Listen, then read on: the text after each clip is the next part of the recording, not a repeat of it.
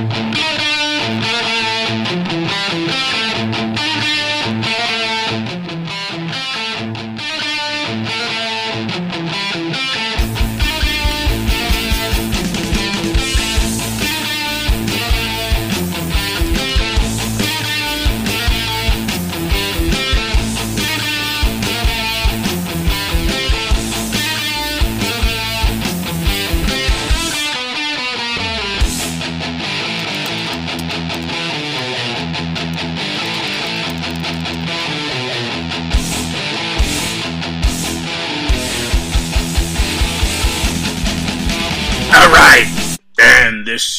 Discussions of Truth, uh, Wednesday, 5.17 p.m. Eastern Standard. I am your host, Ian Hamilton Trottier.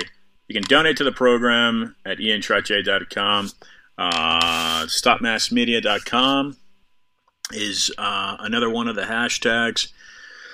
Uh, discussionsoftruth.com, and of course, uh, uh, Freedom Reserved, which is uh, my book coming out next month, published by Trine Day. You can get that at Amazon, Barnes and Noble, chapters in the U- uh, in Canada, and a number of sites uh, online around the world, Australia, and the UK, Denmark.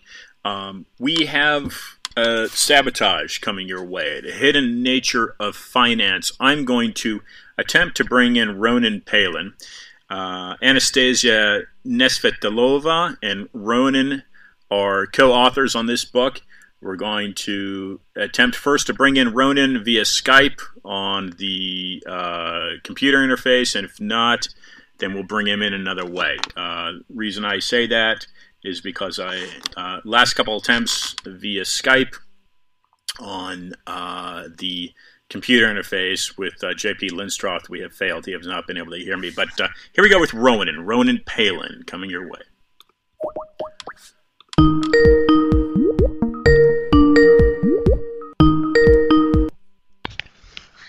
Hello? Ronan, can you hear me? Hello, we don't hear very well. Hello? Uh huh. Okay. Uh, Should Ronan. try again? Yeah, I'm going to try again. Let's uh, let's bring Ronan in here. Uh, give him another shot here.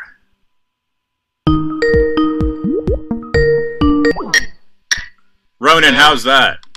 Yes, sounds much better. So Anastasia here is with me as well. The BBC cancelled. Hi, Oh. yes, we, we got time zones confused. I was sure it was five in the afternoon. Oh, fantastic! I, that's great to hear. I hope it's not a camera though, because I'm not prepared. No, uh, just audio here, no camera. So rest assured. Uh, Jocelyn uh, uh, had let me know that Ronan. So I'm, I'm delighted uh, that Anastasia is with us. Now let's get right into it uh, here. Um, uh, give a for listeners. Give a, a brief. Uh, give a brief introduction for the, the two of you, if you would. Uh, I have uh, uh, uh, talked briefly about the two of you joining the program in re- previous episodes. But Anastasia, start with you. Give a just a quick, brief description of what you do, and who you are. Hi, I'm a professor of international political economy at City University in London, and I have been working on issues of financial system uh, pretty much all my career. Mostly it was about financial instability and regulation, um, but ine- inevitably it took me to the study of um, something called financial innovation, the process of inventing money. That is um, very uh, complex, mysterious, and very, very important. So it's with this focus that I came into this book because we understood that part of the story that needs to be told about finance is really the power of financial innovation in our society and politics. Excellent, wonderful undertaking. Now, Ronan, um, you are uh, author of other books uh, that have actually caught my interest. Uh, Anastasia, pardon me, but I, I haven't uh, dived into uh, what you've written in the past. Um, but uh, for instance, uh, Ronan, you have uh, you have authored books on offshore accounts, tax haven. Havens, and why don't you quickly for listeners tell them who you are? So I'm, I'm also a, a, professor of international political economy. And yes, I worked for many years on the subject of offshore finance, tax havens, offshore financial centers. Um, this has been this really occupied me for the last 20, 25 years, the study of tax havens and tax avoidance. Wonderful. Um, so we can we can really go in many different directions here. Let's start with the base question. Anastasia, you are uh, listed as the first author. Um, what inspired you to write this book? Uh, what inspired you to write the book? Ronen, in many ways, because he had been talking about it. Mm-hmm. It's really it's a synthesis of us both. Um, yeah he added the historical depth because he had been studying um, the transition of economic thought in the 1930s, the most crucial time in, um, in the 20th century, when economic ideas became um, radically different or had to become radically different. And he was always interested in the people who made them different. So one of them was Thorstein Veblen that we referenced in the book, or we, we we, we based our one of our core arguments on his work.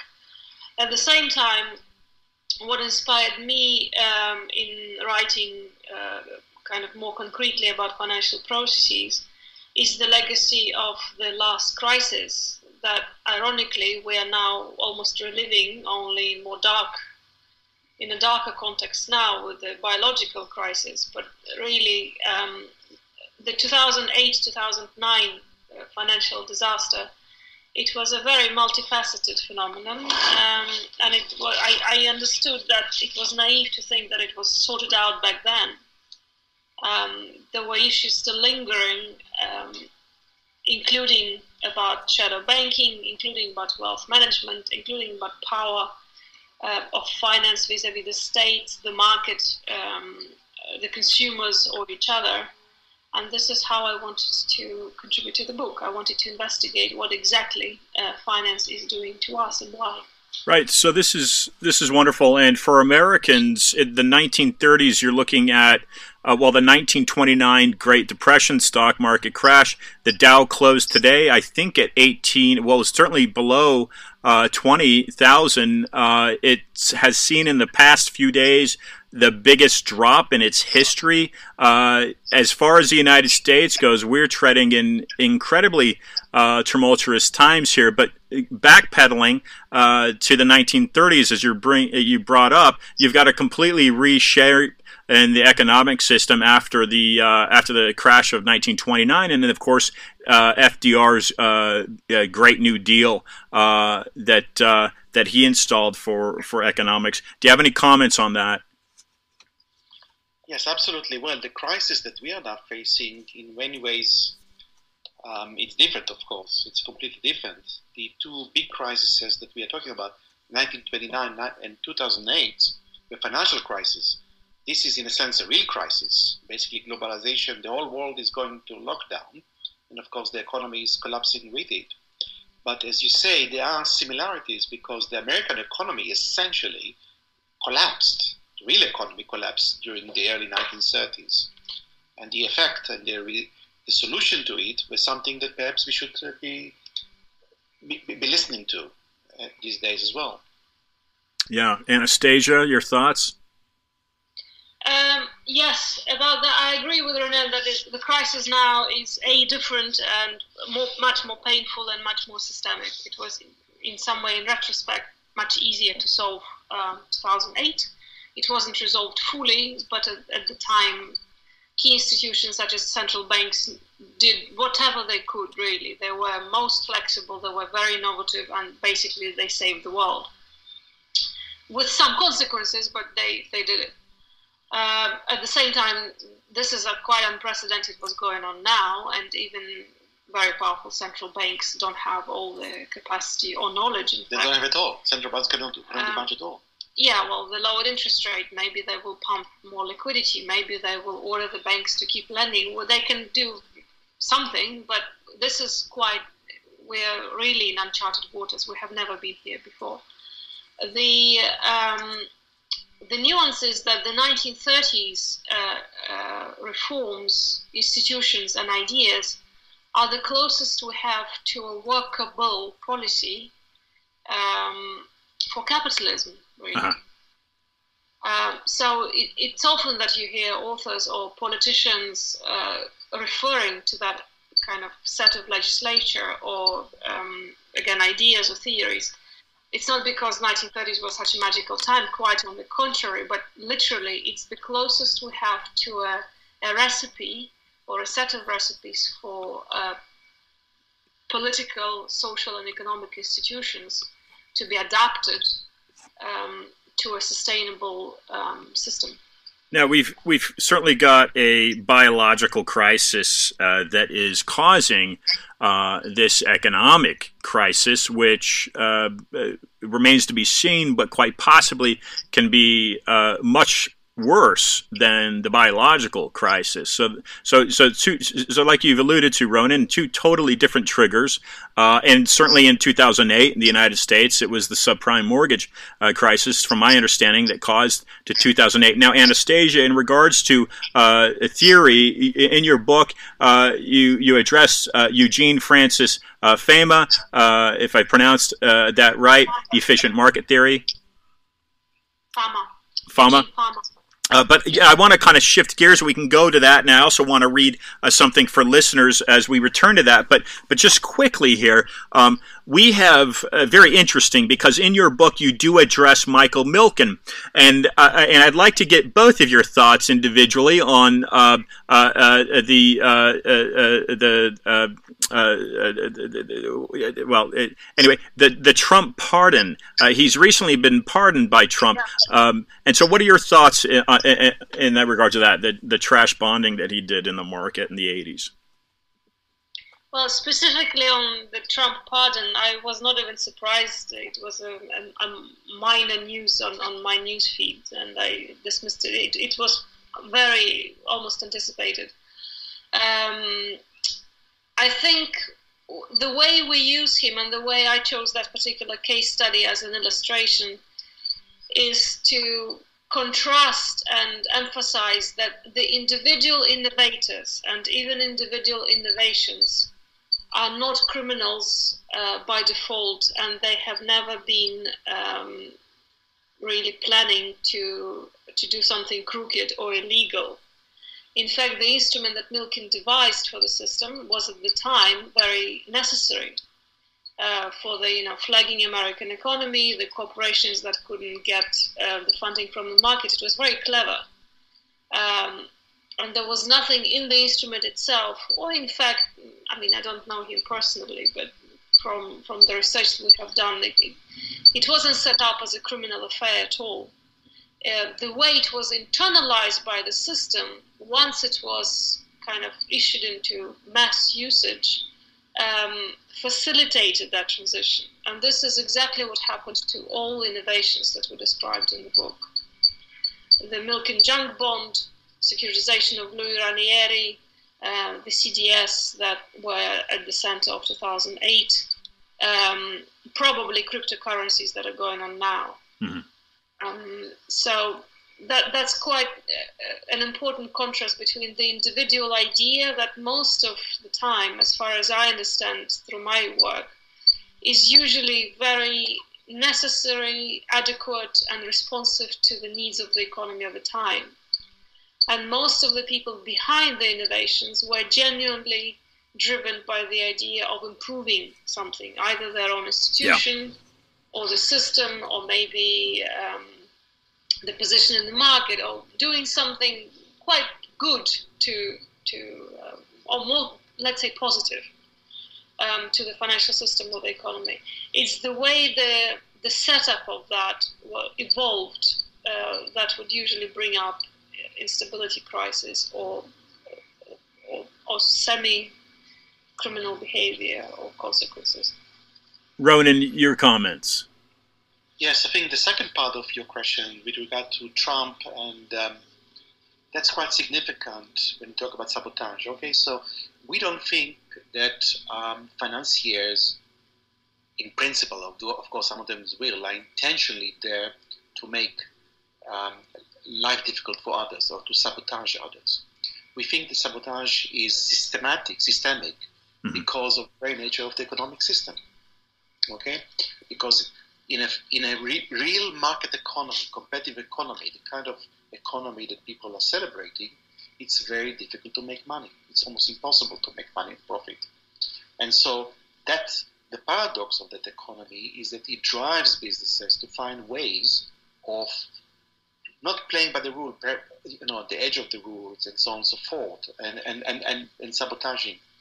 Now, what we want, of course, I don't know who, who am I reflecting as me, as we, but I guess what society would like is, on the one hand, business to flourish, but sure. at the same time, to push business in a direction that the, the, the fruits or the, the benefits they can generate will be beneficial to society as a whole. So to push them away from sabotage. And one of the ways by which we do it is, of course, by law, criminal law. And if those people who are sabotaging the rest, and then you know, then the president comes along and just without any explanation, really, just pardon them, that may give an incentive or yeah. reduce the deterrence in the future. So in that sense, it's a very negative move on the part of President Trump. Yeah. Um, so go go ahead, Brandon. Go ahead. Sorry. Somebody suffered from the actions of Milken, okay, and quite a few people did. Now, the reason why we put people like this in prison, if they are if they are to blame, is to avoid it in the future as a form of deterrence. And if you remove this deterrence, then you may get it again. And in fact, we did get it again, and we will we will get it again soon. Yeah. Well, thanks a lot. So, in, in uh, page 20, 23, you, you, you draw on a Joe Bain a quote. Uh, it, it reads In a purely competitive market where there's, there is free entry and competitive buying of factors, long, long run equilibrium returns for all firms should just cover contractual imputed wages, interests, and rent. In other words, in an efficient open market, firms are likely to make very thin profits, just enough to ensure the survival of the business. If the theory is correct, then it is obviously a problem for business. Um, the, the notion of sabotage obviously is to to make money and squelch or squash um, your competition in, in a way that uh, uh, of course uh, draws you the profits that, that they don't uh, they can't obtain. Um, you've got obviously a, a thin line between what becomes uh, an antitrust or what it becomes a monopoly. Uh, but this is again the system. Can we pull back from this and say fractional reserve banking in itself is a form of sabotage? Anastasia, what do you think? Thinking about it. I'm thinking because it's the first time I'm confronted with this question. Why would you raise this? Why would you think that fractional reserve banking is sabotage? Well, sabotage. I, go ahead. I, am wondering if it's if it creates a, a fair playing field. Uh, is, is is is is all my uh, question is. Right. I think um, I, I, again, I'm not sure whether fractional banking I'm not sure if I meant it directly, but I think in any set of rules and regulations, there are ways and means of sabotaging. Okay, so we cannot remove rules or regulation. We, we cannot live without them. We cannot live without institutions. So, in that sense, every single set of rules or every set of rules might might create opening for some form of sabotage, if that's what you mean. But we are struggling to understand why fractional banking is. Yeah, I think you need to yeah. to delineate two concepts: the fractional reserve banking as a requirement for the system. Uh, that's part of regulation, and in our view, it is not sabotage. It's just regulation by, by the public of, yeah. of, of an industry. Um, the way banks operate in that system is, in fact, by sabotage because they or any other financial institution, or in fact any other big business, um, they always carve out niches or use opportunities to either you know bypass the rules, uh, avoid regulation, take advantage of the consumer, control the market, and hopefully you know take over each other if if um, things work out well. Now you talk you talk in your report uh, extensively about uh, the Pecora report. Would would you share with listeners exactly what that is? Well, the Pecora report is named um, after Sen- Senator or, or, Councillor Ferdinand Pecora, who was um, uh, a politician, a policymaker in the U.S. at the time, and who was personally invested in investigating the causes of the 1930s recession, the 1929 crash, and, the, and what became the lost decade for American capitalism. Um, he, in fact, replaced his predecessor, who wasn't as keen on such a granular investigation. And, and he really became the driver of uh, quite a massive um, conversation with the industry between the lawmakers, the Congress, and uh, whoever was involved in finance at the time.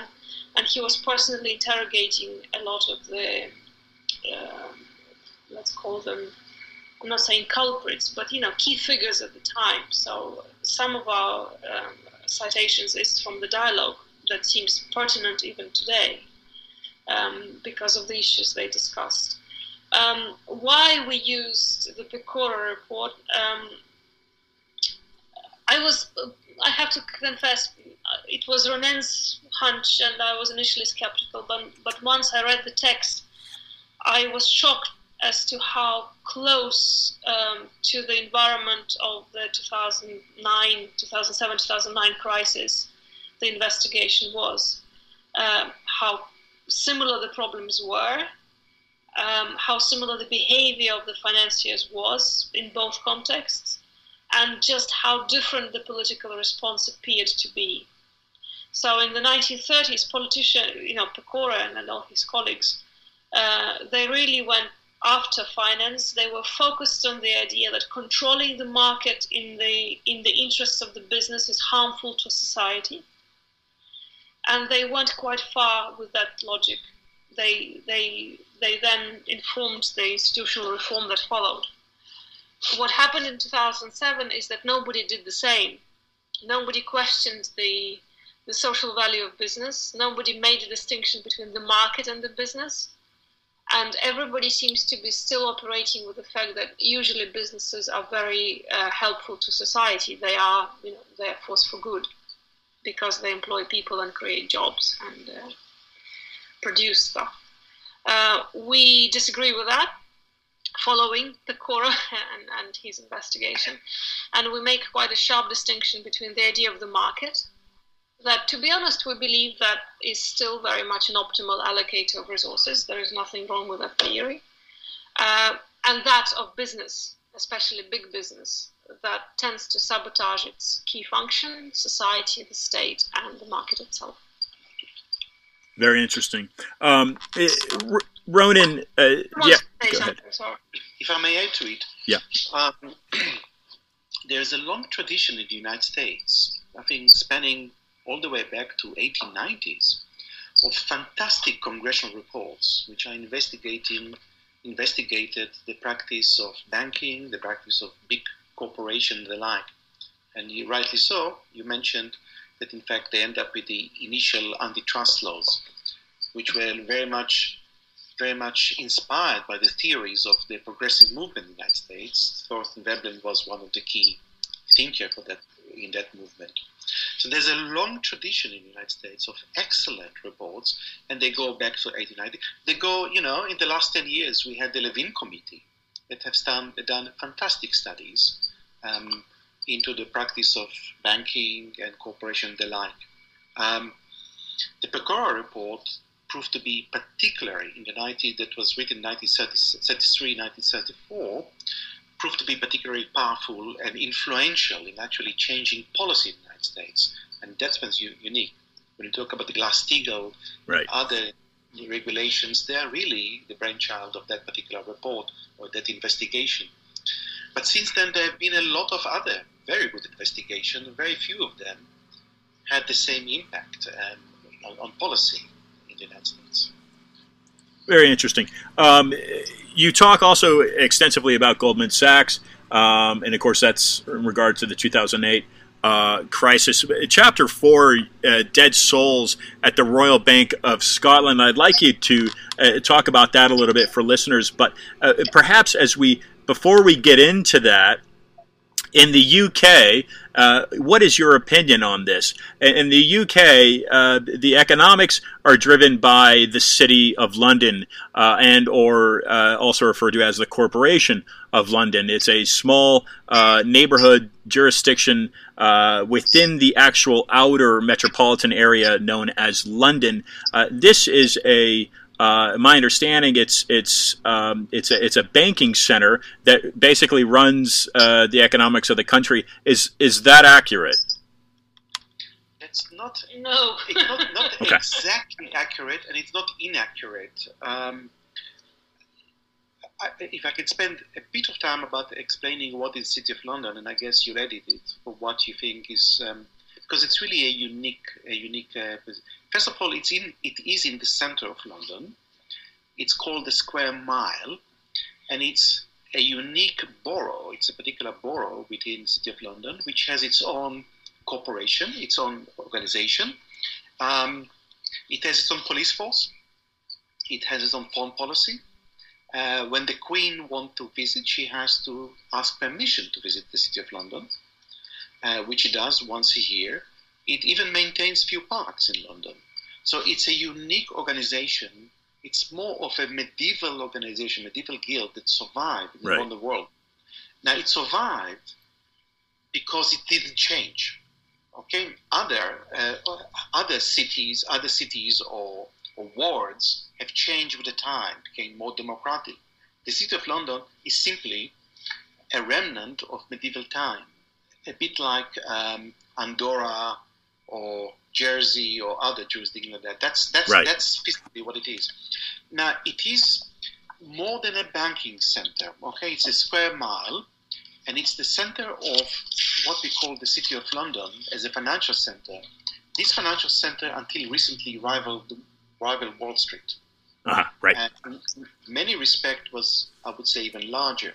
And it rivaled Wall Street because it really served a whole global market rather than European market or, in the case of Wall Street, more US market. And when I say it's a financial center, uh, what I mean by that is that banks play a role in that, but even the largest banks are not really controlling or not really dominant. And the City of London consists of a lot of accounting firms, legal firms, consultancy firms. It's a particular organization that really evolved as part of the British Empire. Mhm. Right. Okay. And if you, you know, just to kind of bring us back to the time of British empires, we didn't have telex, we didn't have email, we didn't have Yeah. all this information. We did, you know, at that time you had kind of specialist banking groups, small groups, small consultancy, who were specialists in the different regions of the empires and investing. So the city of London is really unique. It's very different from Wall Street. It's much larger in terms of size. Yeah. And it's it's it's it, would you say it's um, what would you say ronan would you say that it is on a global scale that it's uh, more powerful than wall street would you would you agree with that I don't know. It's very difficult to measure power in Uh-huh. a sense. So we are looking um, in terms of the data. So when we talk about financial centers, we look at different. These are different markets linked to each other. So that so there's a, the kind of foreign exchange markets. There are various uh, derivative markets. There are, uh, it consists of 10, 15 markets, different financial markets, and the services are, are around them in some respects, Wall Street is clearly miles ahead of the City of London. In Uh-huh. other respects, the City of London, other markets, City of London is larger. Altogether, in terms of size, in terms of volume, until recently, recently was Brexit vote, and they were more or less the same on par. In some respect, I think the City of, in some, in one respect, Wall Street is much more influential because I think most of the innovation comes from the States. right right Um, so Wall Street has traditionally, and I don't know exactly why, really was the innovator, the driver.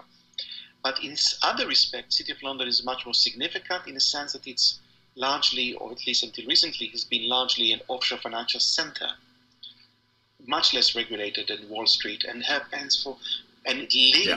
much strongly into other financial centers like Cayman Island, uh, Bermuda, Bahamas, Jersey, Guernsey, Hong Kong, Singapore. It's the city of London is really has a tentacle, and the best way of understanding the city of London is not a, a, a, a geographic location take place in London, but actually a worldwide center that is cleared through London.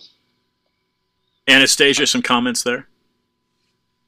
Uh, yes, the reason I, I was more categorical in, in telling you off to, to that your portrayal of the Corporation of London is wrong uh, is partly because Rene spent much more time researching the problem, but I, I regard uh, the City of London as a very global entity. Uh, precisely because of this embeddedness in the offshore uh, network in really the second British Empire, and without it, it's impossible to understand it. It really doesn't so much serve. I mean, it's a very important part of the UK economy, and and it it, it is leading kind of the so-called financialization argument that kind of everything here depends on the city. Not everything, but it's very important. Um, but it has these two faces to it, or two facets. It's it's it's global and therefore um, for example, uh, according to the Bank of England figures, um, half of um, UK financial system are banks. The other half are non-bank financial institutions, and these includes anything: uh, pension funds, hedge funds, non-bank financial corporations, um, shadow banking, connections between them, um, so it's it's very important to understand that really it's quite a complex um, knot of uh, credit institutions. Um, most of them have connections globally. And of course, they're they're feeding in as well into in some way or another into Basel, Switzerland, and the IMF. The, uh, okay, but uh, Basel and the IMF, it's um, well, the IMF is a kind of a regulatory body, body Basel is a more voluntary uh, body which coordinates, supposed to coordinate both research and activities of the central banks in the world. Um, to give you an example, what do we mean by the City of London being embedded? Okay, so if you look at Cayman Island, small island in the Caribbean, it's sometimes uh, qualified as the fourth largest financial center, sometimes the fifth. It's really in competition with Frankfurt, with Germany, Cayman Island. But um, so on the face of it, it's a very large financial center. But quite often, many of the deals that are taking place in Cayman Islands are actually taking place primarily in London and are booked in Cayman Island. Okay, so London, in that sense, is much larger.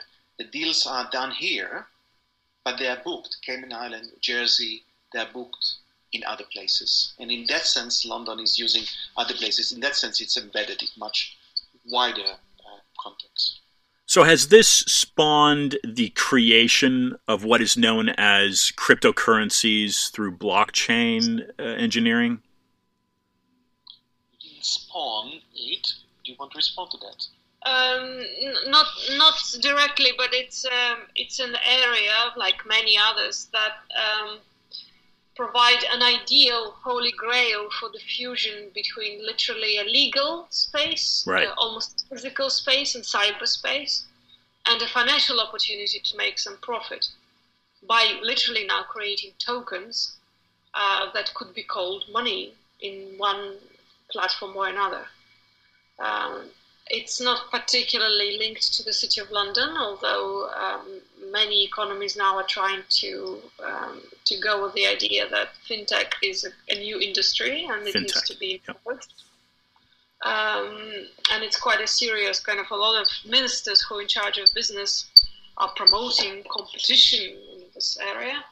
Um, I'm very skeptical about that, but it's really it's it's a, probably today the most powerful fusion of uh, computer technologies, cyberspace, uh, legal maneuvering uh, or legal niche uh, that had been opened up by leggy legislature, and financial opportunity. Is this something that Ronen? Do you have something yes, to say? Kind of an anecdote that may kind of shed some light on this world of cryptocurrency from the world that I know in the late 1990s, there were a serious discussion among some academics and some entrepreneurs uh, uh, they, about setting the moon as a tax haven. Now, on the face of it, it sounds like a complete joke, yes?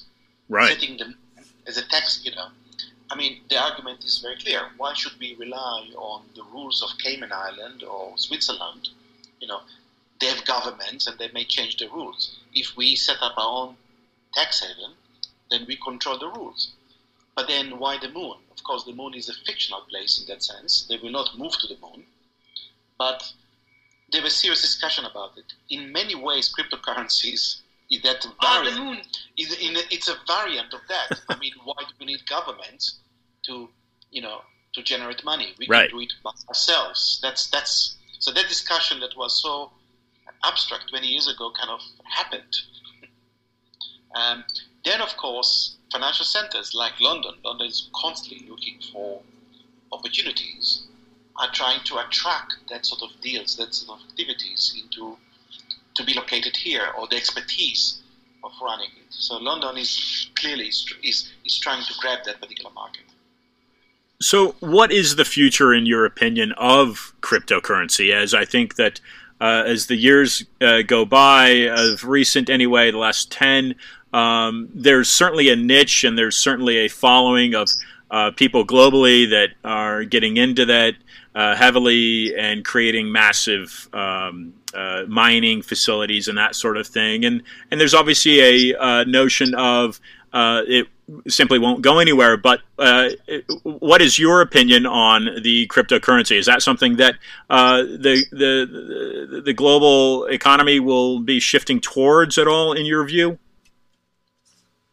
Um, I think, I, well, first of all, I cannot predict to with exact timing. Uh, I don't think the world economy will be shifting towards cryptocurrencies in any time soon. I think that particular area of economy will be evolving, and it will evolve through a crisis, like all innovations before it. Uh, all financial innovations. You cannot you cannot point to any invention of a credit instrument um, or a financial security that hadn't go, gone through a, a transition through crisis. Some of them did disappear, but most of them were then sort of regularized as some version of themselves. So I risk to predict that there will be something like that to the crypto world. When I, I, I, I would struggle now to predict it. It's already very complex and very fragmented. Um, and the world has been busy regulating other stuff. so it had been evolving by itself privately. Yeah. Uh, Th- There's a reason why we actually devoted a chapter to cryptocurrencies in this book, and that's um, the theory of cryptocurrency may sound quite idealistic. You know, why rely on government? Um, politicians will always try to intervene in one way or another. We just basically we use money as a, as, as a mean of exchange. Why won't we privatize it and take it away from politicians? However, what happened with the crypto- cryptocurrencies is, of course, soon enough we discovered that they are a massive, um, they, they are using massively for tax avoidance, tax evasion, money laundering, and the like. Okay. no, and worse, uh, And worse. drug smuggling, Drug human so on and so trafficking, uh, arms dealing. This Yeah. this is a very So it's not just shadow economy. It's it's a black market. and Drugs, yeah. So I think um, I don't see many governments ultimately accepting it for a long time. That um, you know that kind of opening for any form of criminality. So and that's probably the that's that's that's probably the biggest hurdle that uh, cryptocurrencies are facing uh, before they become um, much more endemic to the system. Thank you. Uh, for listeners, uh, in that in that chapter dedicated to uh, the blockchain, the uh, the crypto, they'll read you will be reading about Hyman Minsky's theory. Um, we as we wind down, um, uh, uh, Ronen and uh, Anastasia, um, I, I would like you to um, give a little bit of a tease, if you will, a, a little bit of a uh, a comment on uh, your fourth chapter, I believe it is, "Dead Souls at the Royal Bank of Scotland." Um, uh, give a give a quick uh, a, a thought uh, or comment, if you would, on, on that chapter. The chapter is named. Um, I plagiarized Nikolai Gogol, who was a Russian-Ukrainian writer in 19th uh, century, and he described various practices of aspiring noblemen who, uh, this particular one, invented a technique. He was buying the lists of dead peasants from other farmers or landowners in order to appear richer than he actually was. Um, so that's Gogol. In at RBS in 2007, this is what they were doing to their clients. Uh, staff at RBS would wait a little bit after receiving the news that the client was now deceased. Uh, they didn't file the death certificate in time. They would delay it. And instead, they would roll this deceased customer into a much more expensive premium account uh, in order to claim bonuses for themselves. It was done quite massively on a, on a bank on a bank-wide scale, um, and it was then investigated by UK Parliament. It was later classified as a small scam. Um, in addition, RBS had various practices um, that they uh, pioneered really at the time.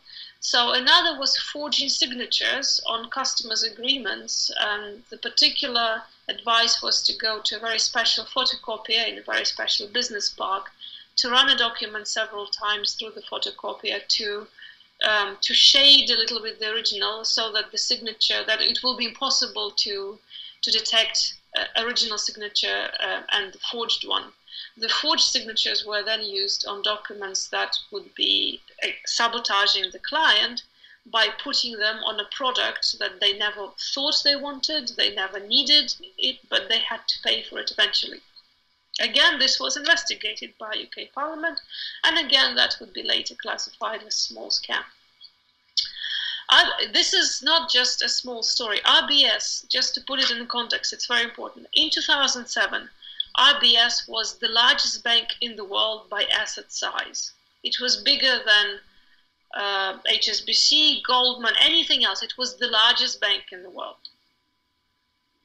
It was then, uh, through a series of very fateful and unfortunate events, um, uh, what we call hosticide, or, and lots of sabotaging techniques of small and, and small businesses and small and medium business owners. It was eventually taken over by the government because it had it, it went bankrupt. It remains the least popular bank in the UK. If you ask an average Briton here, kind of, which bank do you hate most? Probably they would say RBS. They've changed uh, the, the, they changed their name now because of that. Interesting. to NatWest, to NatWest. I think the story, the story of the dead souls. What is interesting from our perspective, I mean, there are a lot of interesting things about yeah. it. Is that from from bank personnel perspective, clients are a source of making money. And source of making money is not by servicing them, as we learn. We normally think of banks as servicing their clients. At least they make claims that they do. Okay, but for RBS and Wells Fargo and many others, the the crisis, you know, the scandal of Wells Fargo, I think is will be very well known in the United States. They treat their clients as a source of money, and particularly when clients are dead, they have less opportunities to complain. So that's so essentially once you upgrade somebody to a premier account, you they you know the, the, the, banker himself get a bonus for that. There are a lot of those.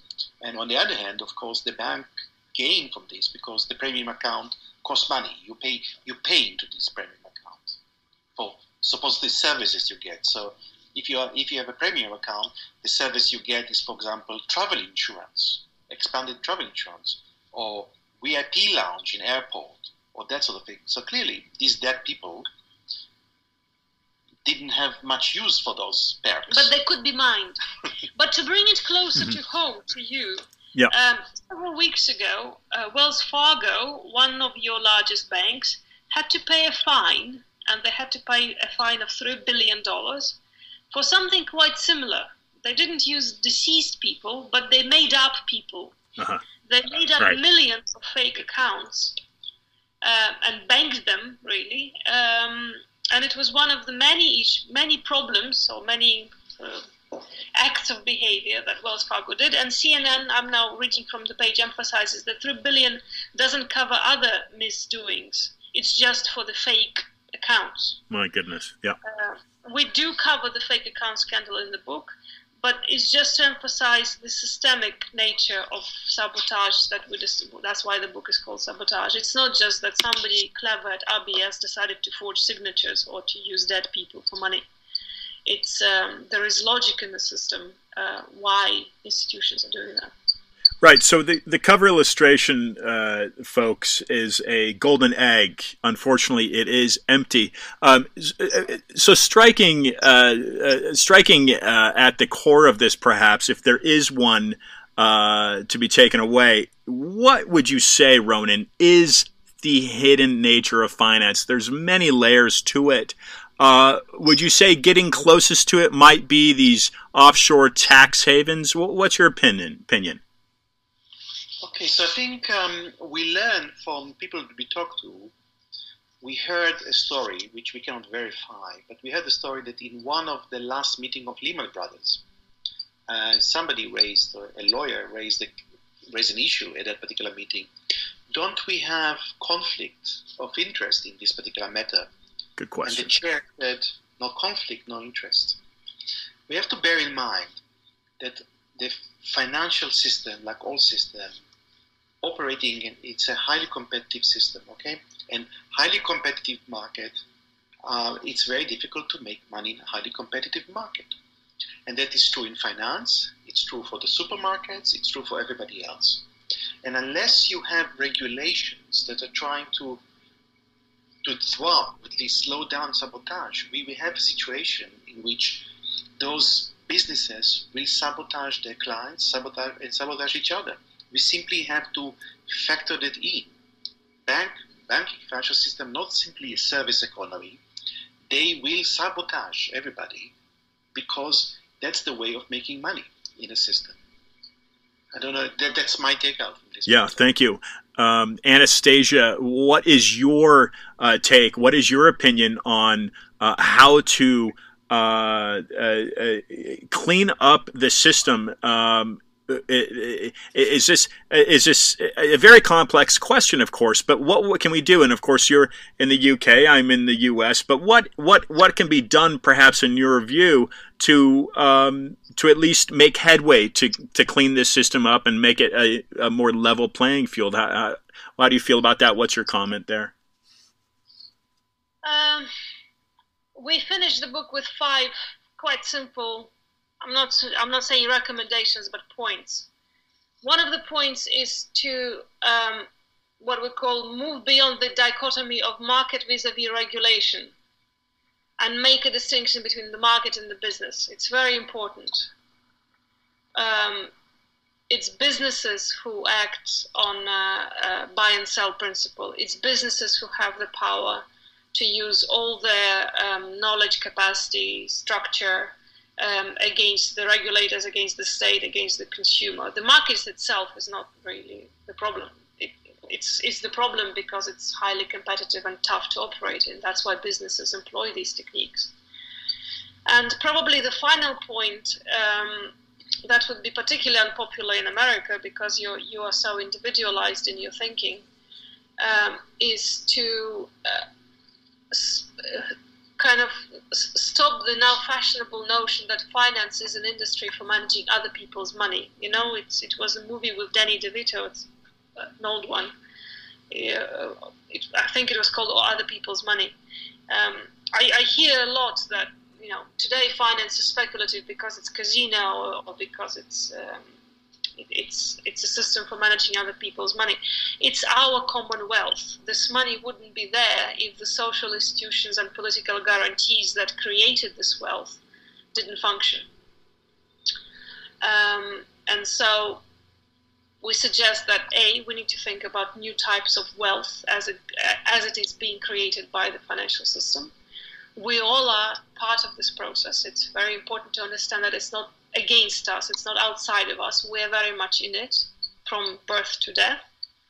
Um, and quite radically, I we call for the for the notion that it's not their wealth; it's our common wealth managed by financiers. Thank you, thank you very much. Uh, the book is 260 pages. Uh, it's currently available. Just came out last month. Uh, Public Affairs, Hachette Book Group, New York, New York. Um, some closing comments. Uh, we'll start with you, Ronen. Uh, please provide some closing comments for listeners. I think I'll take from take the cue from Anastasia. Um, we tend to have kind of dichotomous opinion or ideologies with regard to business and markets.